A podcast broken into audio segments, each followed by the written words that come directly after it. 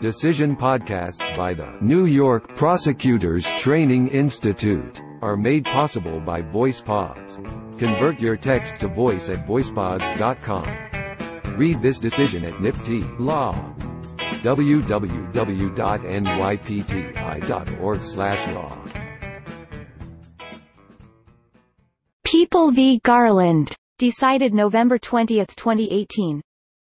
The order of the appellate division should be affirmed. Defendant challenges his first-degree assault convictions, arguing that the evidence against him was not legally sufficient to establish the element of serious physical injury. Penal Law Section 120.10 Serious physical injury means physical injury which creates a substantial risk of death, or which causes death or serious and protracted disfigurement, protracted impairment of health or protracted loss or impairment of the function of any bodily organ. Penal Law Section 10.00 In reviewing a legal sufficiency claim, the court must view the facts in a light most favorable to the people to determine whether, as a matter of law, a jury could logically conclude that the people sustained its burden of proof. People v. Danielson, this deferential standard is satisfied so long as there is a valid line of reasoning and permissible inferences from which a rational jury could have found the elements of the crime proved beyond a reasonable doubt. People v. Acosta.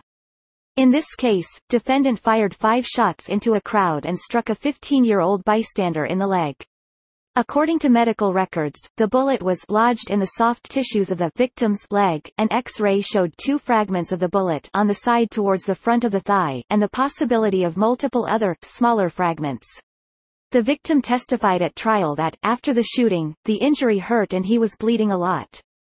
He had crutches for about two months and, after that, there was a lot of limping, crutches in the shower. The victim indicated that the ordeal was very traumatizing.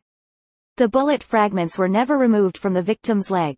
Medical records indicated that the injury was close to the victim's femoral artery, a big blood vessel, and, as a medical expert testified at trial, where a bullet enters an extremity, we don't take the bullet out in the trauma situations because going after a bullet like this can cause further injury, in particular, where a bullet is lodged near a blood vessel, actually taking it out can cause injury to that blood vessel and near around it, resulting in bleeding, neurological deficit, numbness, tingling, and weakness. The expert further noted that, had the femoral artery had been struck with a bullet, possible medical complications could include exsanguinating, bleeding, excessive bleeding and possibly loss of limb.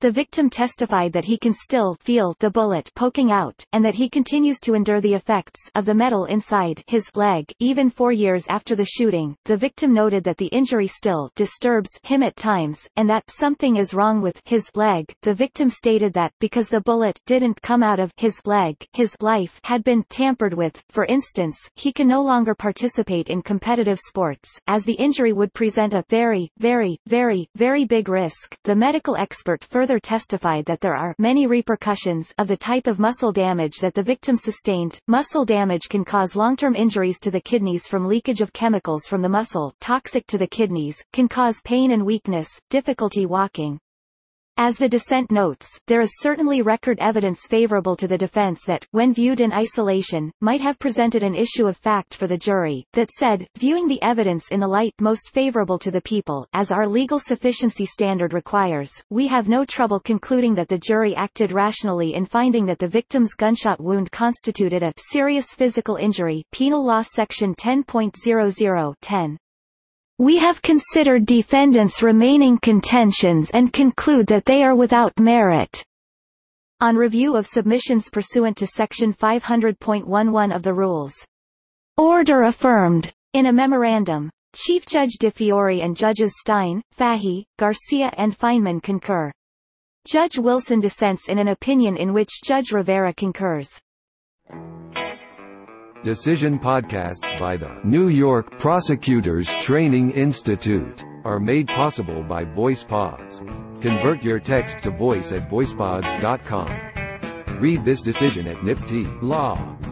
www.nypti.org/law